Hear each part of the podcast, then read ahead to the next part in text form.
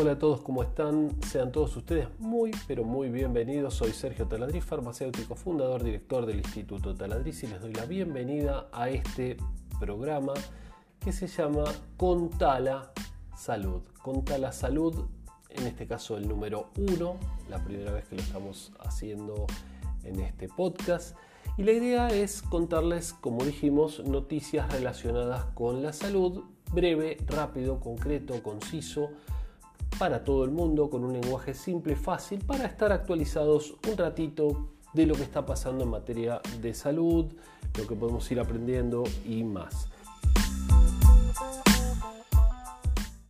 Bueno, el tema de las mascarillas. Vamos a hablar de las mascarillas. Eh, muy breve, las mascarillas que tenemos que usar para, el COVID. ¿sí?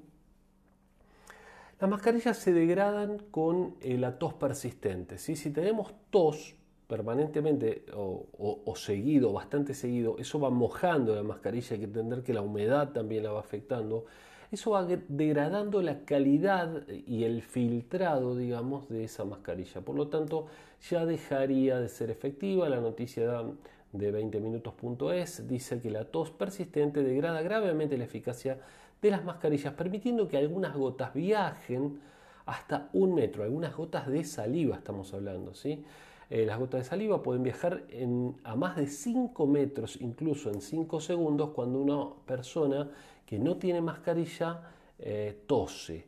Así que fíjense qué importante esto de mantener la distancia de al menos de 2 metros entre las personas y esto sigue siendo fundamental. Así que atención con esto de que las mascarillas si la persona está tosiendo por debajo de la mascarilla, se degrada su uso. Por otro lado, está interesante que sepamos que los niños menores de 2 años no deben usar mascarillas porque pueden asfixiarse, literalmente pueden llegar a asfixiarse, entonces no deben utilizarla de ninguna manera, ¿sí? Hay que tener mucho cuidado con eso. Por otro lado, en la segunda noticia, eh, lo que tenemos que comentar es simplemente el tema de la dexametasona, ¿sí? que es tan, tan importante esto que surgió con la dexametasona. La dexametasona aparentemente sería un muy buen aliado de los médicos a la hora de luchar contra el COVID eh, avanzado, digamos, ¿sí?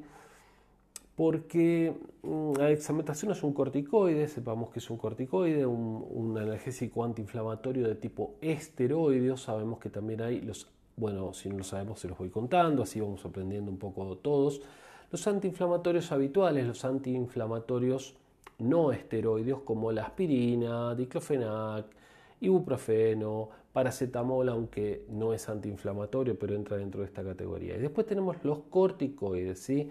Los AIE, los antiinflamatorios corticoideos, en este caso estamos hablando de la dexametasona.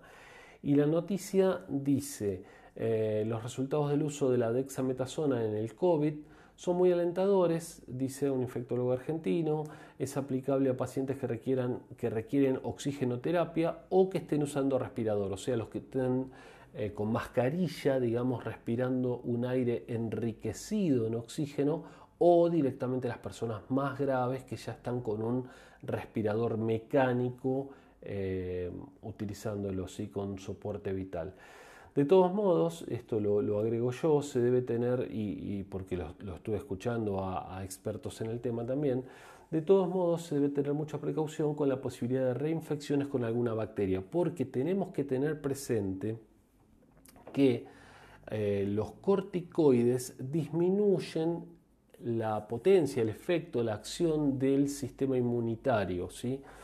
Entonces, eh, si bien podría ser muy útil para aliviar la, inflamación, que en el caso de la neumonía producida por el COVID es muy importante poder eh, bajar esa inflamación para que la persona pueda respirar mejor, em, podría ser que se sobreinfecte. ¿Qué quiere decir esto de sobreinfecte? Bueno, esto quiere decir que la persona está infectada, se puede infectar con un virus o con una bacteria, o con un hongo, o con un parásito. Bueno, eh, en este caso está infectada con un virus, con el SARS-CoV-2, que es el responsable de la COVID-19. ¿sí?